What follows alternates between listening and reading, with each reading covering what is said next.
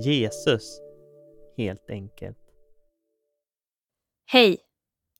Det är Sanna, som vanligt. Men dagens avsnitt är inte som vanligt. Idag blir det inte något samtal på grund av sjukdom hos gäster och en fjällenresa för egen del. Men eftersom vi i det förra avsnittet kom in på lite samtal kring vår dotter tänkte jag att nu när vi ändå inte har någon intervju så skulle jag kunna dela lite grann mer om det här. Om vårat mirakel, Lea.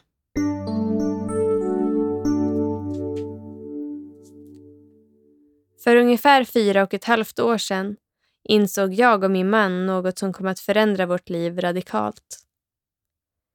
Ett positivt graviditetstest. Vi skulle bli föräldrar. Ni som har barn minns säkert mer eller mindre hur ni upplevde det här. Förundran över hur ett nytt liv kan uppstå. Förväntan och funderingar. Är jag redo för det här? Hur kommer livet med ett barn att bli? Att inte längre vara ett par, utan en familj. Ja, det är mycket att bearbeta. Så kom dagen med ultraljudsundersökning på schemat. Otroligt spännande. Och äntligen hade vi landat lite i tillvaron. Så fort barnet kom upp på skärmen blir allt så verkligt. Jag känner en glädje som inte går att beskriva. Och Anton registrerar ett leende som når upp till öronen på mig. Vi får se huvud, händer, fötter, tår och fingrar. De inre organen. Allt ser bra ut, är vad vi får höra. Så fantastiskt, tänker vi. Men när jag trodde att vi var klara och skulle få gå hem och fira berättar sköterskan att hon inte lyckats få någon bra och tydlig bild på hjärtat på grund av alla fosterrörelser. Hon förklarar att det ofta kan vara så, särskilt så tidigt som i vecka 17. Hon ber därför en annan komma in och försöka, utan resultat. De små pratar med varandra och min glädje övergår i funderingar och oro. Varför får vi inte gå hem nu? Allt ser ju bra ut, eller? De berättar att just den här veckan har de en ultraljudsspecialist från Umeå här. Kanske hon skulle komma och kolla också. Sagt och gjort. Hon kommer in och fortsätter att undersöka i 20 30 minuter till. Sen konstaterar de att det är många andra som väntar på att få komma in för sin undersökning. De ber oss att gå in till ett annat rum och vänta. Om en liten stund dyker specialisten upp. Hon verkar väldigt oroad och fundersam och uttrycker sedan att hon har upptäckt att hjärtat ser väldigt avvikande ut.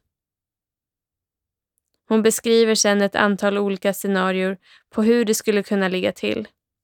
Med största sannolikhet kommer barnet inte att ha möjlighet att leva utanför magen. Vi får frågan om vi övervägt abort. Allt detta inom tio minuter. Vi blir helt ställda och vet inte vad vi ska tänka, känna och säga. De ger oss en återbesökstid dagen efter och ber oss att fundera över hur vi tänker kring abort. Vi går till hissen och där bryter jag ihop totalt.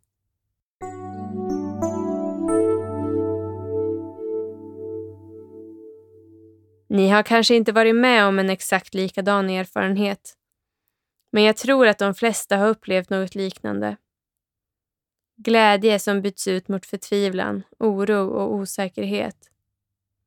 Chock. Trauma. Ljuset täcks av mörker. Insidan blöder. Allt går i kras. Det enda man undrar är varför? Vad är meningen med det här? Var är du, Gud? Finns du ens?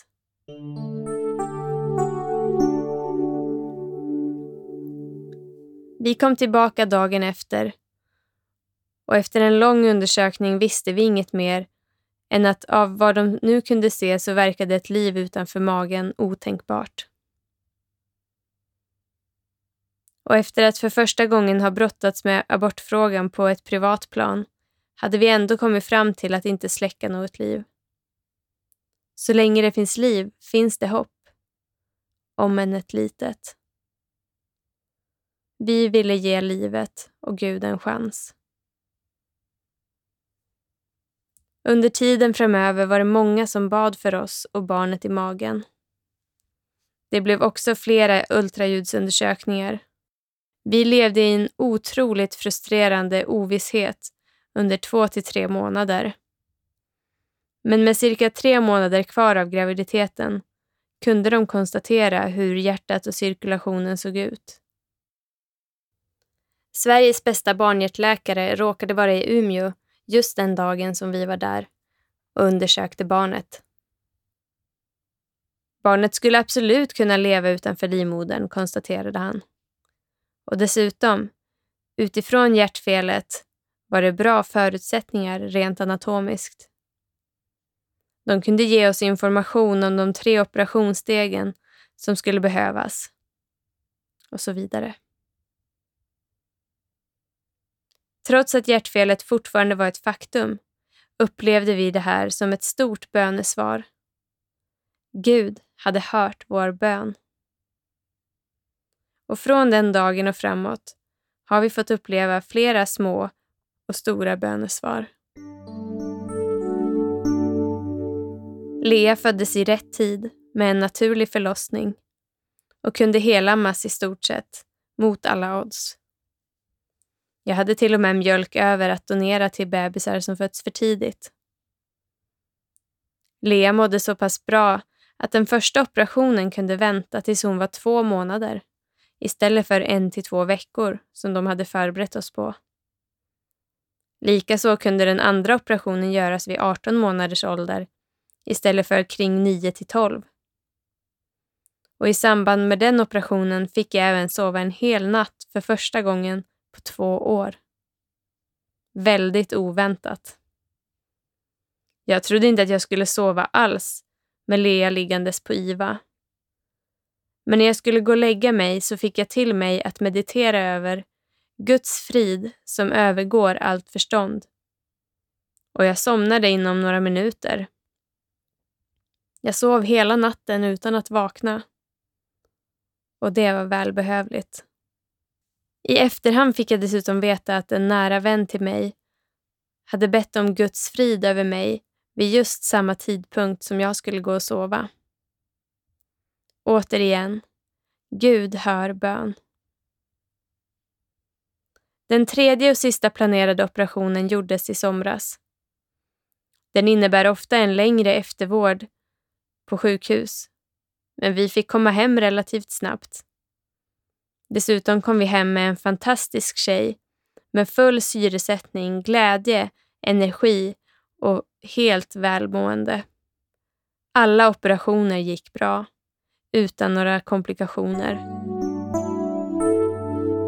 Och nu, lite mer än ett halvår senare, leker och rör hon sig som vilket annat barn som helst. Och dessutom ser vi redan nu fantastiska gåvor som Gud har lagt ner i henne. Och han har även använt ett för människor låst dödläge till välsignelse på många sätt. Människor i vår omgivning har börjat söka Gud på ett helt annat sätt. Vi har fått en närmare relation till varandra och Gud. Vi har en fantastiskt levande Lea med oss i livet. Tack Jesus. Och om du som lyssnar befinner dig i en tuff situation så vill jag bara säga, det finns hopp. Allt mörker kan tändas till ljus. all sorg kan vändas till glädje. Gud hör bön. Mirakel kan ske. There can be miracles when you believe. Though hope is frail, it's hard to kill. Who knows what miracles you can achieve? When you believe, somehow you will. You will when you believe. I Matteus kapitel 4, vers 16 står det Det folk som sitter i mörker ska se ett stort ljus och för dem som bor i dödens land och skugga ska ett ljus stå upp. I psalm 97, vers 11 Ljus bryter fram för den rättfärdige och glädje för dem som har ärliga hjärtan. I psalm 112, vers 4 för de ärliga går han upp som ett ljus i mörkret, nådig, barmhärtig och rättfärdig. Att vara ärlig inför sig själv, andra och Gud är en av nycklarna för att ljuset ska bryta fram. Kom till Gud med allt du känner, tänker och upplever. Låt honom få möta dina behov och din längtan. Låt honom få läka dina sår. Tro Gud om ett mirakel och be om att hans vilja ska få ske.